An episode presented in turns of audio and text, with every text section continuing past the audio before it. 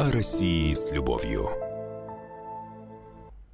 Сегодня в нашей стране национальный траур по погибшим в пожаре в торговом центре «Зимняя вишня». И чуть позже мы обязательно с вами узнаем, о чем пишут наши зарубежные коллеги, какие события жизни российской заставили их взяться за перо и написать для своих читателей те материалы, с которыми нас обязательно познакомит заместитель редактора отдела международной политики «Комсомольской правды» Андрей Баранов.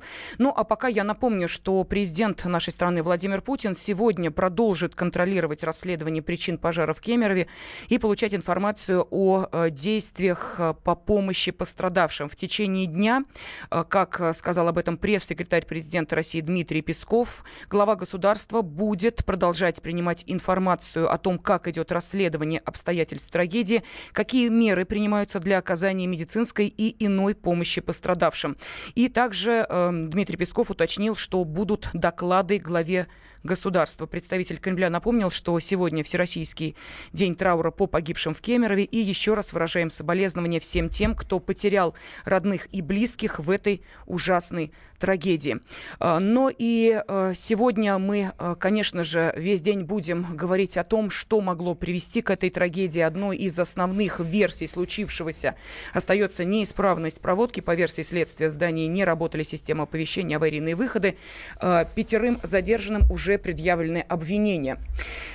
Будут ли э, сегодня зарубежные наши коллеги присоединяться к дню траура, мы не знаем. Вот э, накануне на матче, который, товарищеском матче, который прошел между сборными России и Франции, наша сборная вышла с траурными повязками. Французская команда хоть и почтила минутой молчания память погибших в этой трагедии, тем не менее явно не понимали, что происходит. Но в любом случае сейчас мы узнаем, как о том, что произошло в воскресенье двадцать пятого марта, пишут зарубежные издания. Ну и, конечно, не только это событие будет в центре нашего внимания. В студии заместитель редактора отдела международной политики комсомолки Андрей Баранов. Андрей Михайлович, здравствуйте. Да, добрый день. Ну, начнем мы, я думаю, что все-таки обзор зарубежной прессы не с трагедии в Кемерове, а с того, что, ну, может быть, в какой-то степени для зарубежных журналистов ближе.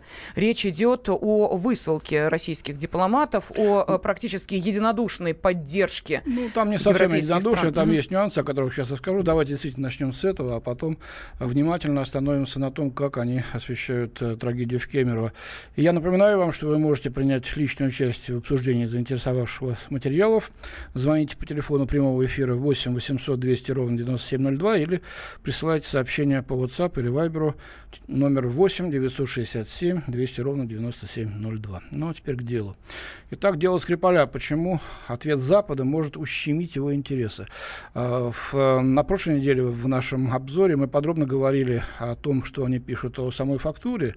Обвинения, на обвинения в адрес России не скупились, но сейчас наступает отрезвление. Казалось бы, да, после этого демарша э, западных стран, ну, если не всех, то очень многих, высла, выславших наших дипломатов, числом более сотни, из своих государств вдруг сейчас пошли совсем другие публикации, и я вас с ними сейчас хочу познакомить. Итак, «Фокус», немецкий журнал, достаточно авторитетный. Журналистка Аня Вильнер пишет: «Высылка российских дипломатов не является необычным или преувеличенным решением. Но, в отличие от юридического решения, в случае с дипломатическими мерами никому не нужно ждать, пока вина обвиняемого будет точно доказана. Здесь речь идет о политических соображениях. Вероятно, большинство западных правительств посчитали подобающим, направить, подобающим образом направить России сигнал силой. Тем не менее, западный ответ на покушение на Скрипаля может иметь нежелательные и очень нежелательные побочные последствия», пишет журналистка. Что она имеет в виду? Так, в результате конфликта обостряются противоречия между Россией и Западом. Отношения между странами НАТО с момента Крыма и Донбасса и без того являются либо прохладными, либо ледяными. Приводится мнение Дмитрия Тренина, директора Московского центра Карнеги. Ну, западные журналисты любят ссылаться на руководителей тех структур, которые им понятны и ближе. В данном случае это американская структура, действующая у нас в России. И вот э, и мнение э, его, его, ее руководителя Дмитрия Тренина и приводится. Э, он говорит, что сейчас Россия и Запад находятся в гибридной войне, которая лишь обострится из-за скандала вокруг Скрипаля. К тому же Европа теперь больше попадает в поле зрения России. До этого, с точки зрения России, конфликт происходил только между Москвой и Вашингтоном. Видимо, и с точки зрения Европы тоже. Это пишет германская журналистка, я напомню. Теперь и Евросоюз больше не является для России стороной, не участвующей в бою. Вот. Так что вот Дмитрий Тренин привел это, этот аргумент, и он был воспринят журналисткой «Фокуса» как достаточно серьезный. То, что страны ЕС договорились поддержать позицию Великобритании, это сильный сигнал, полагает журналистка. Однако, если Евросоюз хотел продемонстрировать свою сплоченность, то в итоге создал скорее обратное впечатление, ведь в высылке дипломатов приняли участие не все страны Союза. Об этом я скажу чуть позже. Ответ Запада невольно укрепляет и российскую риторику осажденной крепости. Рассказы об особой задаче России в мире, о сильном руководителе находят России благоприятную почву и приводят к тому, что Путина поддерживают даже его критики. Ответ Запада хорошо вписывается в эту риторику. Посмотрите-ка, Запад объединился против нас, пишет журналистка.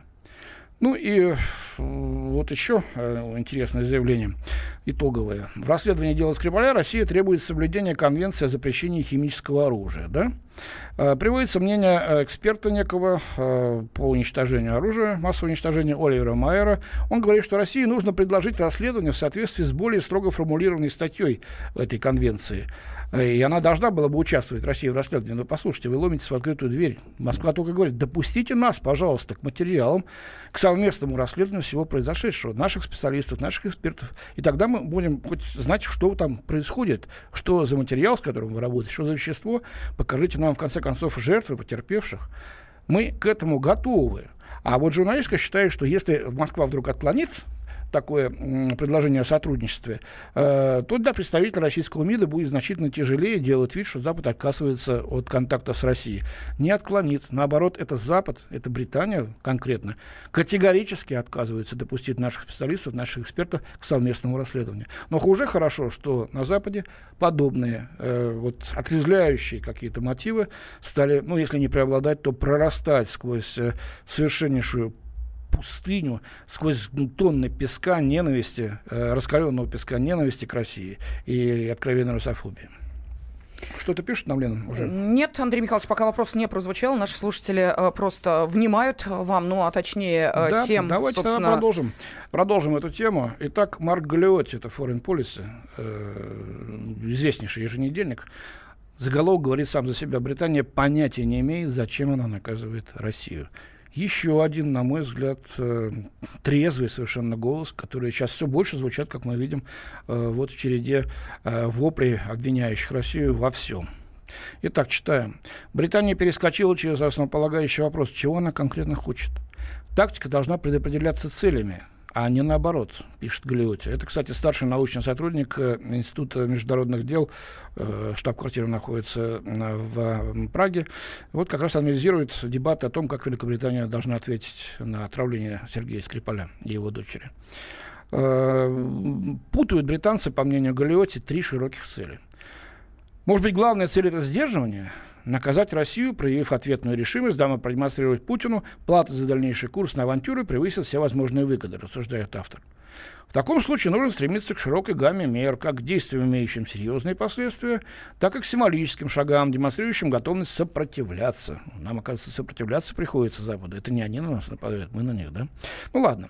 Это ключевой момент, пишет автор, поскольку Путин, похоже, до ныне делает ставку на то, что объективная мощь Запада, военная, экономическая, политическая, а также мягкая сила, сделалась в основном неприменимой, так как отсутствовала воля для ее применения. Ну, то есть санкции не работают, да? Ну, и тут второй вариант. Возможно, первостепенная цель Британии — оградить себя от развращающего влияния российской клептократии. Клептократия, напомню, это правительство, контролируемое мошенниками, использующими преимущества власти для увеличения личного богатства и политического влияния. В таком случае, пишет автор, мишенью должны стать деньги, в гораздо более прямом смысле. Пишет автор, отмечая, что юридический механизм у британцев уже есть, остановка за, энергетич... за энергичной политической волей. Но, правда, тут ирония судьбы. Вытесняя российские деньги обратно в Россию, Лондон сделает за Путина его работу. Пишет автор, напоминаю, что Путин ранее начал кампанию деофшоризации и возвращения капиталов в Россию. Есть и третий вариант, но а с ним я вас познакомлю после небольшого перерыва. Да, ну а я напомню, что телефон прямого эфира восемь восемьсот двести ровно девяносто семь ноль два в вашем распоряжении. Ну и ваши комментарии о том, что вы слышите, можете присылать на WhatsApp и Viber. О России с любовью. В студии заместитель редактора отдела международной политики «Комсомольской правды» Андрей Баранов продолжает нас знакомить с зарубежной прессой. Но вот наши радиослушатели пишут: никогда не думал, что перевод иностранных газет будет меня так радовать. Россия уже на таком дне в международных отношениях, что глубже некуда, но это уже становится страшным. Но, видимо, пока не все так плохо. Спасибо вам за освещение зарубежных новостей. Это очень важно. Спасибо. Да. Далее, что еще пишут? Нам давно пора смириться с тем, что нас иностранные государства гнобят. Но мы-то и наши друзья знаем, что всегда будем лучше и сильнее их. Реагировать на них нужно, как из басни «Слон и моська». Все равно время в будущем все расставит на свои места. Далее, вот еще сообщение. Но это вот то, что касается тех материалов, которые посвящены делу Скрипаля. Вот mm-hmm. вы нас познакомили буквально несколько минут назад с ними. Что еще пишут? Пока мы будем подставлять другую щеку, когда нам плюют в лицо и вытирают о нас ноги, коллективный Запад будет все больше и больше изгаляться над Россией. Может быть, хватит, ну, простите, цитирую автора, сопли жевать. Вот такой комментарий пришел. Ну, а что ж, образно, но по делу. Uh, у нас есть телефонные звонки. Давайте я напомню. Телефон прямого эфира восемь восемьсот двести ровно девяносто семь ноль два. Можете прислать сообщение на WhatsApp и Viber восемь девятьсот шестьдесят семь двести ровно девяносто семь ноль два. С нами Павел. Пожалуйста, вы в эфире. В данной истории задействован гражданин страны. И я хотел, как-то вот недавно подумал об отношении нашей страны к защите вот интересов э, граждан, которые uh-huh. нам не подходят. Вот в моем понимании, в моем понимании, ну, мы же не Рамби, который не может, не может защитить свои интересы. В конце концов, есть ядерный потенциал. Значит, оставить вопрос ребром привергли. Конечно, я, может быть, слишком сильно говорю. Значит, не отдадите, значит, не обеспечите доступ к гражданину нашей страны, будем говорить на языке силы. Так? И вот я представлял себя с другой стороны. Вот я гражданин страны, попал в, в, в историю, вот, ну, допустим, так, где-то там за рубежом и так далее. Спрашивается, достаточно обратить взор на Соединенные Штаты, когда они защищают интересы своих граждан, они своих граждан угу. вытащат из-под земли, по большому счету. Вот мнение Баранова на этот счет. Да, спасибо. Понятно, да, Соединенные Штаты действительно своих граждан защищают, но... в тех случаях, когда им это легко делать. Допустим, защитить своих граждан в Северной Корее так просто у них не получалось. Там сидели американские граждане в, в тюрьмах по несколько лет. Лишь потом, в обмен на что-то, там Пхеньян шел на уступки. Ну, это так. Что касается нашего ядерного потенциала, ну, он есть, конечно, это здорово. Собственно говоря, благодаря этому мы еще целы. Значит, давно бы нас вместе с костями съели и со всем остальным. Но говорить, значит, британцам шантажировать их, угрожать, ну, это не тот вариант. Хотя мы продолжаем настаивать по всем каналам, чтобы наши консульские работники, которых еще, надеюсь, не всех выгнали оттуда, имели доступ к российским гражданам, поскольку не только сама Юлия Скрипаль, но и ее отец, оказывается, сохранил свое российское гражданство. Так что нас обязаны допустить, англичане это делать отказываются, нарушая всяческие, так сказать, положения Венской конвенции о дипломатических отношениях. Ну, а по поводу того, чем, собственно, было спровоцировано дело Скрипаля, звучат некоторые оценки о том, что как раз послание президента Совет Федерации и вызвала вот эту реакцию, и закрутился этот маховик дела Скрипаля, так называемое, буквально ну, на это, практически это коленке. Это одна из теорий ну, заговора. Это одна из теорий, да. Я возвращаюсь к э, статье. У нас есть телефонные звонки, а, прошу давайте, прощения. Давайте, давайте Олега хорошо. Из Подмосковья угу. послушаем. Олег, пожалуйста. Добрый день. Здрасте. Вы знаете, скорбим, Царство Небесное, сегодня похороны, первый угу. пир. Я был в храме. Я не буду, конечно, как говорится, афишировать сильно, но знаете, что мы должны быть едины. А дело в том, что у нас империя зла начала когда? В девятнадцатом веке. Помните, когда Николай Первый пошел на Кавказ освобождать э, и Грузию, и Армению от полного геноцида, кстати. Вот, мусульман, ну, не знаю, там мусульмане, кто там, англичане действовали, конечно. Вот, и тогда было первое слово сказано «империя зла». И вот с тех моментов нам приклеили это ярлык. И как Скобелев сказал, что братушки, болгары, вы защищайте сами себя, мы поможем, но на крови не хватит русского защищать. И нам нужно объединять мир, который против России, с Россией будет вместе, против мира зла. И когда разрушили Советский Союз, вот этот обруч, он раскрылся, он сорвался, этот обруч, понимаете, нет удерживающей силы зла. И теперь я не знаю, как нам объединяться опять всем народом. Это страшное время сейчас, страшное зло вышло. Это зависит, Понятно, зависит, зависит от нас, от всех, собственно говоря, и объединяться, конечно, надо. Э, тем более, что, видимо, э, Запад э, не на шутку взбеленился тем, что ничего у него не получается по поводу нашего сдерживания. То, что худо ли бедно, худо, конечно, но все-таки Россия развивается, идет вперед и выходит из-под, из, из этого кулака, в котором, как Запад считал недавно, зажал девяностые годы.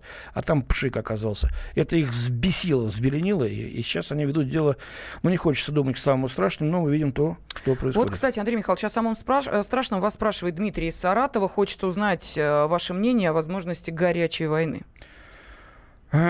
Был бы я таким провидцем. Ну, я надеюсь, что рассудку хватит, потому что это будет последняя горячая война. Угу. Наша доктрина предусматривает применение ядерного оружия в случае нападения на нас с использованием ядерного оружия. Или когда нашей стране будет угрожать э, опасность тотального уничтожения. Так, вот еще комментарий. Непонятно, почему Запад не предпринимает более решительных действий, кроме высылки дипломатов. Почему боятся отключить свифт? Вот такой вопрос. Ну, потому что тогда им не, нечем будет с нами расплачиваться из своих дочерних, значит, компаний, здесь работающих у нас на шельфе, скажем, да, на Сахалине, переводить капиталы к себе на Запад. А это миллиарды и миллиарды долларов. Угу. Еще э, комментарий Михаила. На мой взгляд, пишет он, для тех стран, которые не стали высылать дипломатов, надо предоставить режим наибольшего благоприятствования в экономике. Для враждебно настроенных стран поднять пошлины или расторгнуть значимые э, договора. Ну, я думаю, что ответ, конечно, будет дан обязательно. Посмотрим. Я еще сейчас скажу, что девять стран Евросоюза не поддержали угу. э, высылку э, наших, наших дипломатов, так что раскол там а, налицо. Вернемся к статье Марка Галеотти из uh, Foreign Policy. Он говорил о трех целях, да, uh, возможных, uh, uh, которым Англия преследует uh, это, вот, uh, этой провокации. Итак, как-никак, пишет он, третья из возможных политических целей, по идее, активные попытки подорвать режим в Москве. Открытые попытки смены режима были бы опасными, вероятно, контрпродуктивными шагами. Но Лондон, возможно, полагает, что нельзя упускать шанс на ослабление Кремля в надежде умерить его тягу к конфронтационным геополитическим играм. Ну, то есть по развитию и по отстаиванию собственных национальных интересов, если переводить на нормальный человеческий язык. В таком случае, как не смешно, нам следует приветствовать бегство капиталов, которые косвенно отнимают ресурсы у Путина. Но одна из главных причин, по которым Путин не хочет, чтобы элита держала активы за границей, это опасение, что это может быть использовано как рычаг в попытках принудить их к политической деятельности в России или добыть у них разведданные. Но это уже пошла конспирология. В общем, вот что, вот что мы сейчас видим. Да, я, простите, Андрей Михайлович, я сейчас напомню телефон прямого эфира восемь восемьсот двести ровно девяносто семь ноль два. И комментарии наших радиослушателей на WhatsApp и Viber, пожалуйста, можете их отправлять. У нас есть уже и другие размышления на, собственно, ту тему, которую вы с помощью материалов наших зарубежных коллег предлагаете нашим радиослушателям. Но давайте... Вот, и вот продолжение вопроса нашего слушателя. Почему Запад не идет mm-hmm. на более серьезные санкции? Вот Галеотти предлагает. Удар по способности российского государства имитировать гособлигации, которые приобретаются западными инвесторами, стал бы серьезной системной атакой на Кремль. Вот так вот открыто, да? И вывод. Британия должна не обдумывать, какие санкции она в силах наложить, а окончательно решить, какова стратегическая цель и подчинить этой цели образ действий. Совершенно очевидно, что цель из перечисленных третья. Это подорвать способность российского руководства отстаивать национальные интересы России, ослабить ее и, в конце концов, изжить. Уничтожить ли окончательно или превратить в беззубое вассальное государство?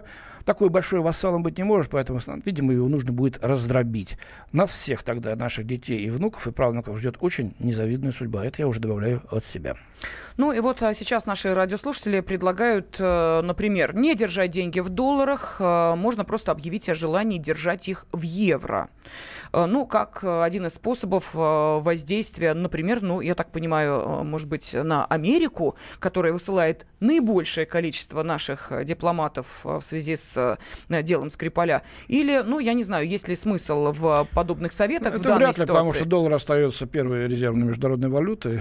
Правда, сейчас большие приготовления, насколько мне известно, о подключении юаня наряду с долларом и евро к такой роли валюты. Так что мы посмотрим, как на это будет реагировать Вашингтон.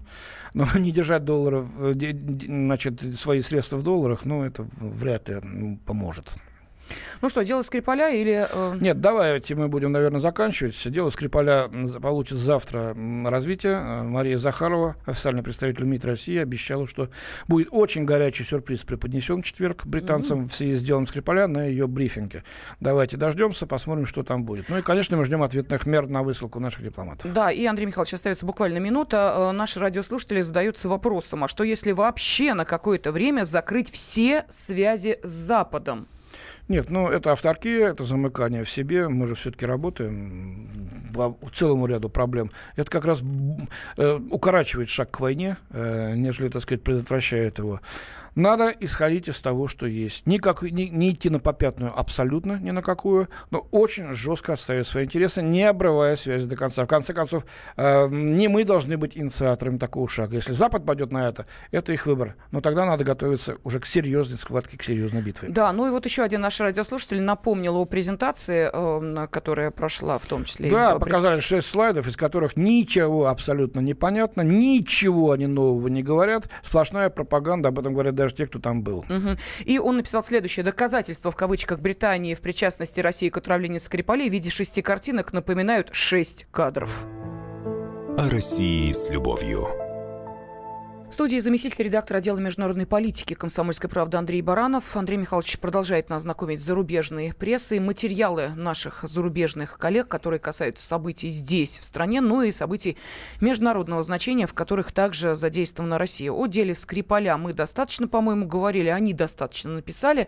Но а то, что произошло в Кемерове двадцать пятого марта, это трагедия, которую сегодня оплакивают вся страна. Вот как... Об этом написали зарубежные журналисты. Ужас. То, что, то, что они позволяют себе делать, э, как с цепи сорвались. И я не вижу ни тонны сочувствия, ни сострадания какого-то.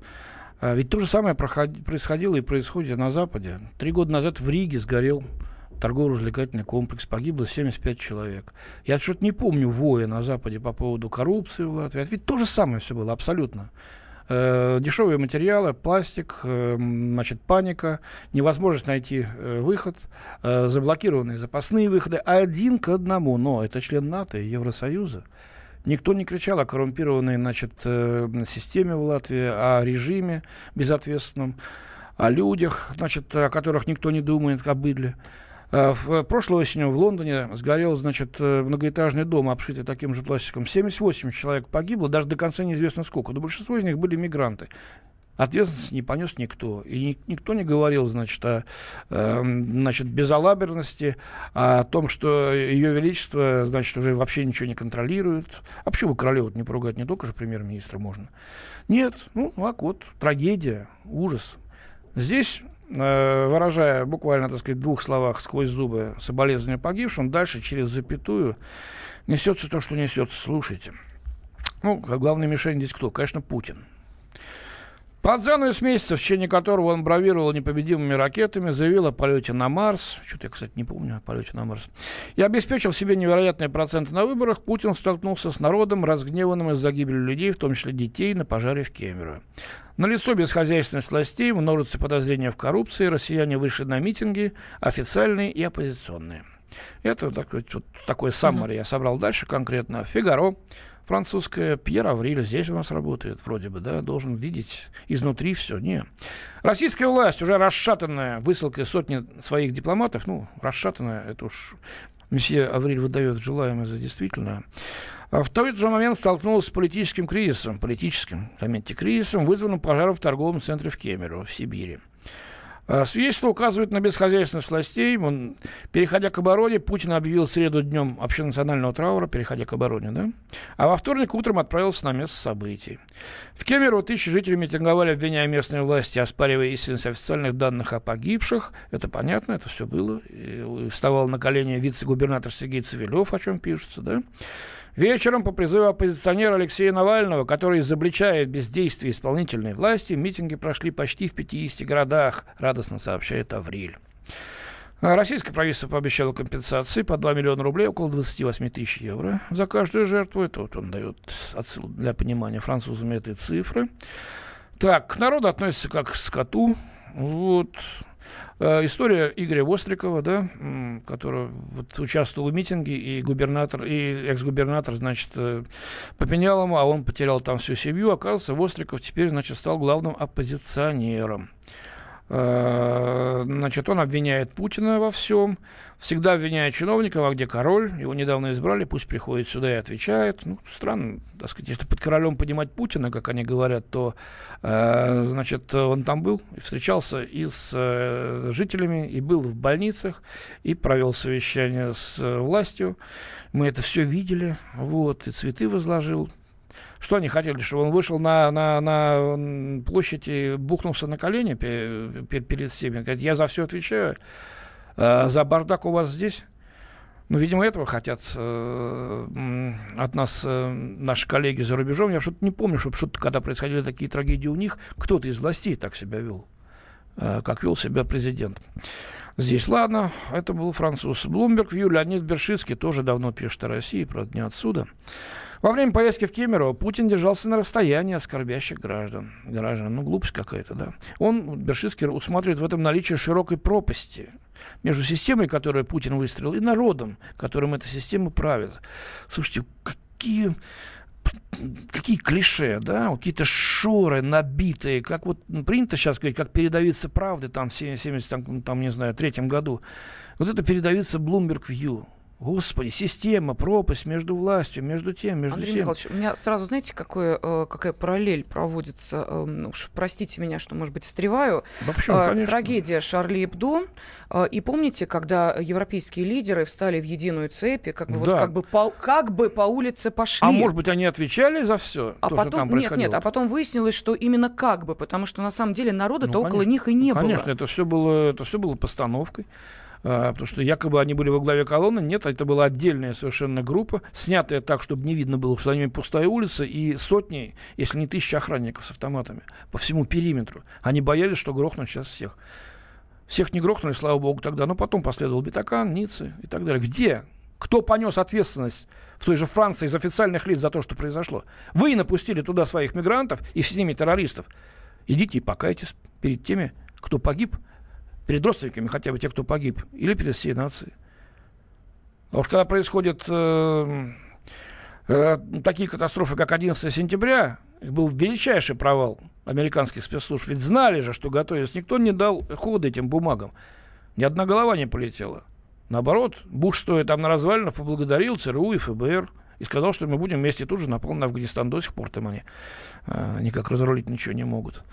Ладно, я уж не говорю про стихийные бедствия. Там никогда никто не, не извиняется ни за что. Снег пошел, все встало, э, авария за аварией, лю- люди гибнут. Но мы не можем, это форс-мажор, снег пошел. Ладно, бог с ним. Дальше э, пишет э, Бершицкий вот что. Как и все в Кемерово, Путин знает, что стало причиной трагедии. Вот, справку никакую не получить без денег, а деньги заплатил, все что угодно подпишет. Вот в чем беда. Цитирует он Путина. Его слова на встрече с официальными лицами, да, то есть Путин прекрасно осведомлен. Вот, э, ну, а руководит системой, которая коррумпирована сверху донизу, и дальше пошло опять, э, значит, воровство, мошенники, вот. Не злосчастный кемеровский мэр виноват, а Путин и его система, пишет Бершицкий, да. Э, дальше, Франкфуртер Рундшау, немецкая газета, журналист Виктор Функ. Для родственников жертв пожара в Кемерово слова администрации звучат как удар в лицо. Вот, опять-таки вспоминается вот, э, инцидент на митинге, да, в связи с этим человеком, который потерял всю семью, а его обвинили э, в пиаре на, значит, на трагедии. Вот, и есть еще больше подобных уродливых реакций на трагедию в торговом центре. Все они показывают, насколько неспособны аппаратчики к состраданию. Так. Сам Путин является здесь негативным примером, уверен Герфунг. Путин объявил национальный траур только после того, как требования о нем уже нельзя было не заметить. Но вообще по, по существующей практике, ну, конечно, может быть, это цинично, но число жертв превышает сто человек, а траур объявляется. Мы прекрасно помним эти ужасные дни и, значит, затонувшую Болгарию, Болгарию да, и многие другие торговый случаи. Торговый центр, да, ой, простите, «Дикая лошадь», да, «Дикая лошадь», да, трагедия. В Перми, да, в Перми в клубы, когда траур объявлялся. Вот. И сейчас, когда стало ясно, каковы масштабы этой ой, трагедии. Ой, «Хромая лошадь», да, прошу прощения, «Хромая лошадь» в Перми, да-да-да, конечно. Вот. Когда стали понятны масштабы трагедии, вот, и то, что погибли дети... в большинстве своем, из шестьдесят четыре сорок один ребенок, малые дети, причем, конечно, был объявлен национальный траур. Вот. Буквально через день после трагедии. Вот, э, Простите, Андрей Михайлович, да. Вот нам из Норвегии пишет наш радиослушатель Артем. А, кстати, я напомню, что мы в прямом эфире, поэтому на WhatsApp и Viber можете сообщение присылать. восемь девятьсот шестьдесят семь двести ровно девяносто семь ноль два. Он написал следующее. Еще раз, из Норвегии наш радиослушатель. Ужас, то же самое слышу по норвежскому радио. Нет соболезнований, но зато про то, что Путин дал по шее российскому народу, за то, что не спас детей и так далее, не могу это слушать. Слушайте, вот ребята, Артем, дорогой, все, кто нас слушает, когда у вас Бревик шестьдесят с лишним человек положил, да? И полиция, у них так же лодок... Нет, Артем не... на нашей стороне, я понимаю, поддержит. Я, я да. Артема, я к нему и обращаюсь, да, спасибо. Я просто напоминаю слушателям, когда, значит, произошла эта трагедия с расстрелом этим сумасшедшим идиотом, который сейчас в тюрьме больше похож на гостиницу, отсиживает и еще чем-то недоволен, полиция и власти проявили себя полностью неспособными что-то, что-то сделать. Толком вертолета даже не было, он сломался один. Лодок не было, люди сами вплавь добирались. Кто-нибудь понес за это ответственность из властей? Кто-нибудь встал на колени? Может, король вышел? Харальд? Или премьер тогдашний норвежский?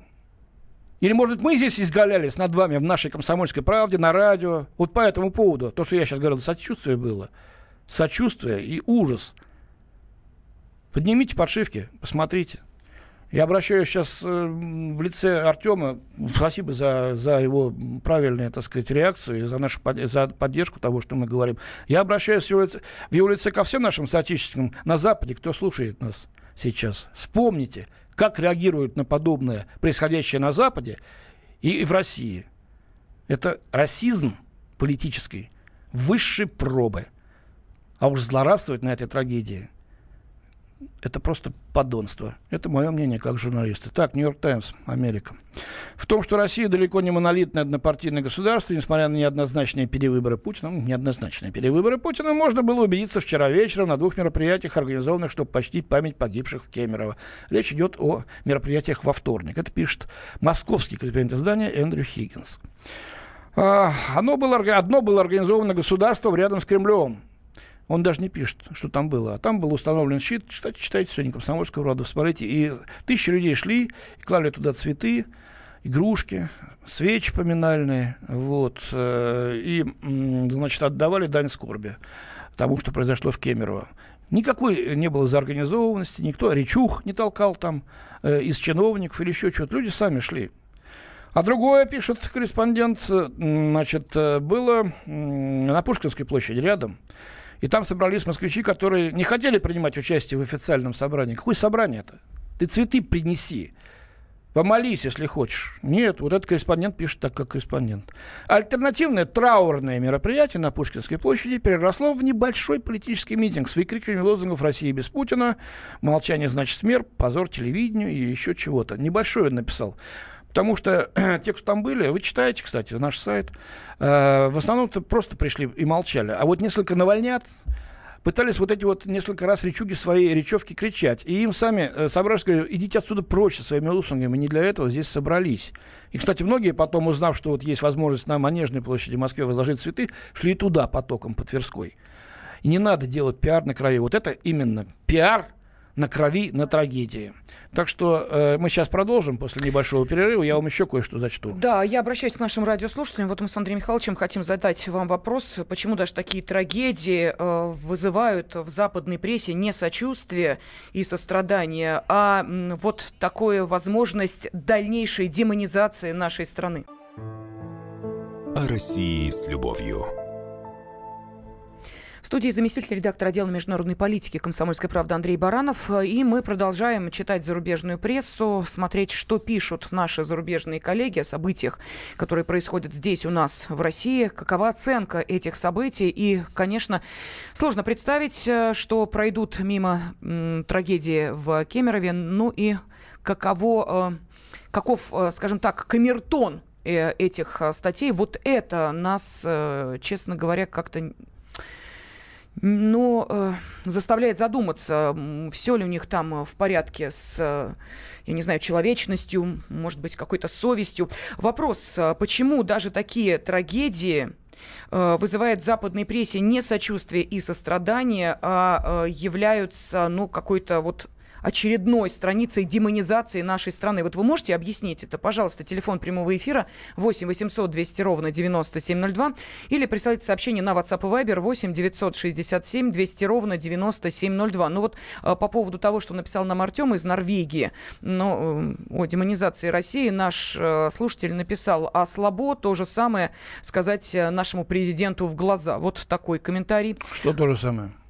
Ну, имеется в виду, что те же самые оценки, вот как зарубежная пресса угу. выдает, э, сказать то же самое в глаза. Ну, имея в виду, что побояться. Вы знаете, а, Запад побоится? Да, да, да. Ну, не знаю. Там люди... Некоторые вообще без, без вожей и с сердцами, поросшими с шерстью, по-моему. Что еще пишут? Мразей хватает у всех, к большому сожалению, и вашему, и нашему. Но это сообщение у нас идет с украинским кодом. Сочувствуем и скорбим, очень жаль. Вот так. Далее. Сочувствие к нам. Мы же для них третий сорт. Иракцы, афганцы, ливийцы, иранцы, сербы, вся Африка и мы. Все для них третий сорт, который надо уничтожить. И они все сделают, чтобы нас сократить в количестве. Считает Дмитрий. Вот такой комментарий. Не третий сорт. Они нас боятся. Они нас не понимают, и поэтому опасаются. А этот страх пере- переходит в ненависть. Все по Фрейду. Угу.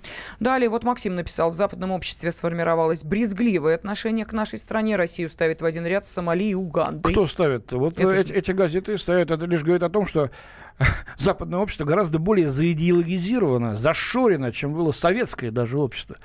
Попробуйте выйти за пределы э, мейнстрима. Вон, когда выступала Тереза Мэй в парламенте, лидер оппозиционной лейбористской партии Корбин поставил совершенно нормальный вопрос: слушайте, а где расследование? А кто сказал это? А почему так зашикали и заорали? Молчи. И теперь его травят. До сих пор неделя прошла. Его травят за, за, за чуть ли не, не, не русским агентом и кремлевским прихвостем называют. Так, что еще? Олег из Ставрополя написал: что касается соболезнований от них, маски сброшены, мы видим их звериный оскал, идет борьба за воду, за ресурсы, за жизненное пространство. И вот еще одно сообщение от нашего радиослушателя: Ставрополь скорбит. Далее пишут о том, что Запад, ну уж простите, опять же, да, я цитирую только то, что написано: варвары и зажравшиеся козлы завоевали Рим в свое время, сейчас убивают азиатов, что с них взять? А нас они очень боятся, потому что мы лучше их в разы. Но, Андрей Михайлович, сразу возникает вопрос: но ведь представители государств, главы государств прислали свои слова соболезнований президенту нашей страны. Большинство, ведь это же было? Большинство глав западных государств, начиная с Соединенных Штатов. Да ты знаешь, что Госдепартамент сегодня назвал, значит, нашу страну как монстром из морских глубин? Страшным, а, да, мон... да. Да, да. Вот это, пожалуйста. Это вот что? Левиафаном? Это что? Значит, вот на фоне Кемерово, когда там еще дымится и развалины этого торгового центра. Вот их сострадание. Большинство западных, значит, политиков через запятую выразили соболезнования.